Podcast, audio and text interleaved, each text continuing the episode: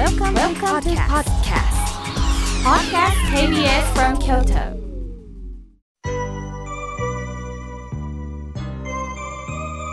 さあここからはたくさんのメッセージをいただきましたので順に紹介させていただきますまずはじめに安弘さんありがとうございますいつも4コマ妙慶さんというタイトルで製本までなさって4コマをたくさん送ってくださっています早いものでもう7冊目なんですね一枚一枚めくってお読みしたいんですが、あっという間に番組が終わりますので、一つだけ紹介させていただきます。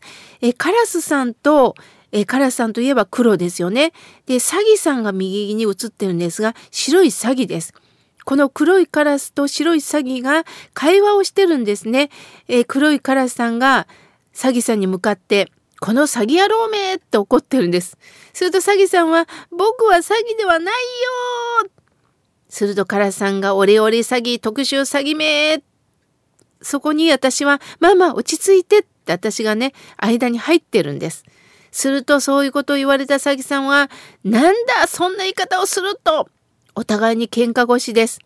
するとカラスさんが、じゃあ白黒つけようかと言ってます。すると私が、もうお互い白黒だよと突っ込んでるという4コマ漫画です。なるほどですね。いや、どうしたらこういうポンポンとした発想がね、浮かぶんでしょうか。安弘さん、本当にほっと笑顔が出ました。ありがとうございます。さあ、続いての方です。三野草さんからメールをいただきました。妙慶さん、スタッフの皆さん、いつも素敵な番組をありがとうございます。なんと、井村さんの洋館が届きました。ありがとうございます。嬉しいです。とのことです。あ、そして、えー、あんバターをいただいたのは本当に初めてで嬉しいです。またその中に、温かいお手紙が入っていました。幸せとはこういうことなんだなぁとしみじみと感じております。さて、妙慶さん。妙慶さんが出された命輝く365日の誕生秘話を教えていただきありがとうございます。これも親鸞さんのご縁なんだなぁとますますこの本が好きになりました。毎日日ごとにメッセージが書かれてる妙慶さんの命輝く365日これからも毎日読ませていただきます。これから寒くなりますが、お体大切になさってください。とのことです。三野草さん、えー、プレゼントの報告ありがとうございます。井村さんがいつも心を込めて一人一人にメッセージを書いておられると聞いております。嬉しいです。また、えー、私が書かせていただきました命輝く365日、えー、国書観光会さんからね、出版させていただいております。えー、まだお読みでないという方、えよければ書店さんまたはあのネットでもね、販売しておりますので、手に取ってみてください。ありがとうございます。さあ、続いての方です。いちごミルクさん、ありがとうございます。私は以前の皆既月食を YouTube で見ました。そんな時になんと井村屋さんの商品が届いたんです。早速朝食に井村屋さんのあんかけるバターをたっぷり塗っていただいております。本当に嬉しいですとのことです。いちごミルクさん、そう言っていただいて本当にありがとうございます。美味しかったですか？さあ、続いての方です。食パンの上のもちさん、ありがとうございます。妙慶さん、私はあんかけるバターにハマっていますとのことです。そうですか？購入してくださったんですかね？本当嬉しいです。ありがとうございます。さあ、続いての方です。泉のほとりさん、ありがとうございます。妙慶さん、以前、私のメッセージを読んでくださった時に、心の黒い塊がじわーっと消えてなくなりました。優しいお言葉で妙慶さんが共感してくださったことどれだけ人を生き返らせてくれるかを改めて感じました私も微力ながら人の心に寄り添える人になりたいと思います。この番組が末永く続きますようにとのことです。泉のほとりさん、そう言っていただきまして本当に嬉しいです。ありがとうございます。さあ、続いての方です。かーみちゃんさん、ありがとうございます。毎週土曜日の朝8時が本当に楽しみですとのことです。ああ、そう言っていただきまして本当にありがとうございます。さあ、続いての方です。くんだみえさん、いつもありがとうございます。妙慶さん、先日テレビで、早川一行さんがご登場なさっていました。その時に妙慶さんのお顔が浮かんだんです。妙慶さんのお顔が浮かぶ。あ、そうですか。早川先生を見ていただきまして、そして私につないでいただいたんですね。くんだみえさんがいかに早川先生の番組を聞いていただき、またご縁をいただいて、こうして河村美桜家の心が笑顔になるラジオをまた聞いてくださるということ、本当に嬉しいです。私も早川先生の番組はね、えー、月に一度登場させていただいてたんですね。その時のあったかい笑顔は未だに忘れません。そして、あの頃はね、コロナなんかありませんでしたからね、あの、スタジオにはたくさんのファンの方がね、お越しになるんです。で、そのファンの方は一緒に先生とラジオを聞いた後、御所でモーニングを食べると聞いておりました。あの、ボケない温度もね、目の前で踊ってくださったりして、今、そのメンバーの皆様はどうなさっているのかなと思い出したりもします。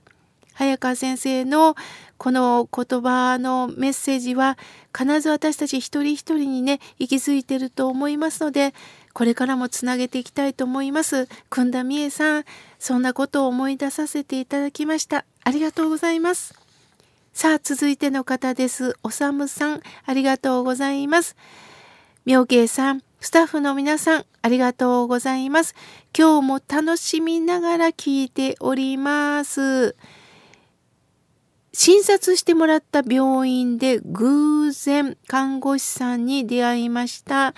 えー、顔色も元気そうでよかったねって言われて嬉しかったですとのことです。本当そうですよね。今日のテーマの声をかけるではないですけど、一言でも何か声をかけてもらえるって嬉しいですよね。人間っていうのはもちろんメールも電話も嬉しいんですけど、お顔を見ながら一言声をかけ合うということにエネルギーをいただくんですね。ありがとうございます。さあ、続いての方です。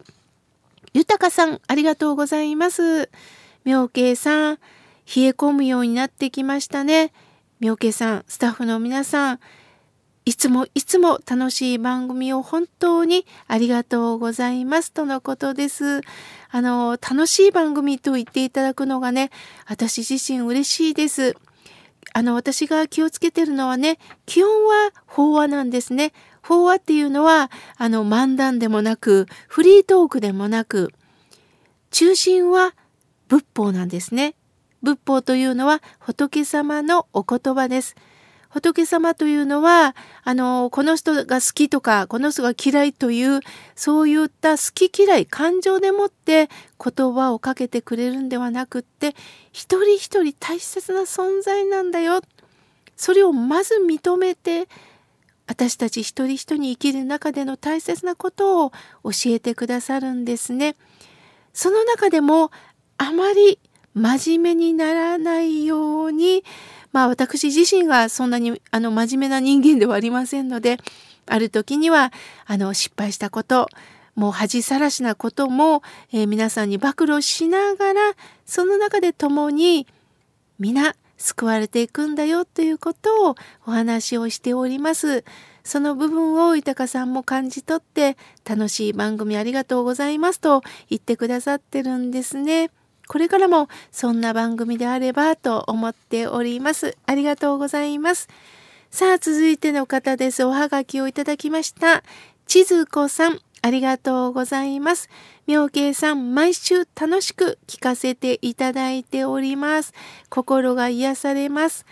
えー、プレゼントの応募も兼ねてメッセージを添えてくれました。こうした一言が本当に嬉しいですよね。ありがとうございます。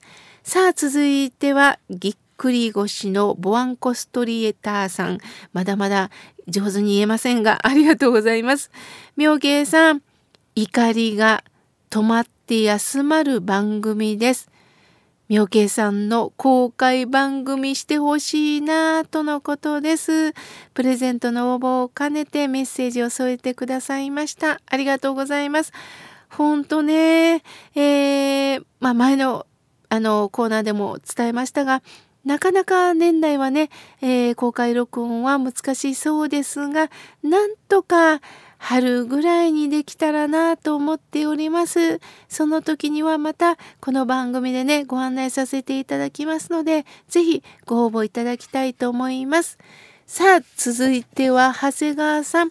長谷川さんはいつもわざわざ KBS 京都まで来られて、そして受付の方に河村明慶の心が笑顔になるラジオ河村明慶様と書いてお手紙を送ってくださいます。届けてくださいます。その中で、えー、長谷さんの独り言ということでねいろんな言葉いろんな情報を書いてくださってます。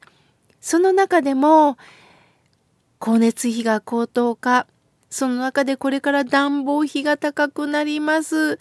無駄遣いできませんね。と書かれています。本当そうですよね。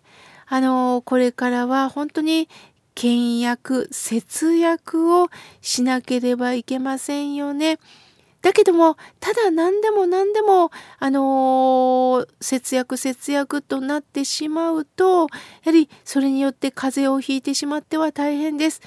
どこかで調整をしながらいつもちょっとこればっかり食べてるけどちょっとここはあのー、我慢してちょっとこ手料理をしてみようかなというふうにあのー、買い物を考えたらいいでしょう。あのそれによって風邪をひいてしまったらね大変なので、えー、日頃の生活を見ながらあの懐を閉める時には閉めるここはちょっとあの使おうかというねメリハリをつけながらぜひ皆さんね今年の冬乗り切っていただけたらと思います。長谷さんありがとうございます。さあ続いての方です。マネうさぎさんありがとうございます。妙慶さん今年もあとわずかになりましたね。えー、その中私は電車で出かけております。妙慶さんの法話を聞き気持ちが新たになりました季節の変わり目お体にどうか大事になさってくださいとのことです。ありがとうございます。あの、いつも皆さんね、あの、おはようございます。そしてメッセージを添えていただいた後には、お体を大事に、そういうふうに呼びかけてくださってます。今日の法案のテーマではありませんが、そういった掛け声をいただくことで、私もスタッフの皆さんも本当に心があったかくなる気持ちになり、また来週言葉届けたいなと思っております。まだまだたくさんのメッセージをいただきましたが、来週紹介させていただきます。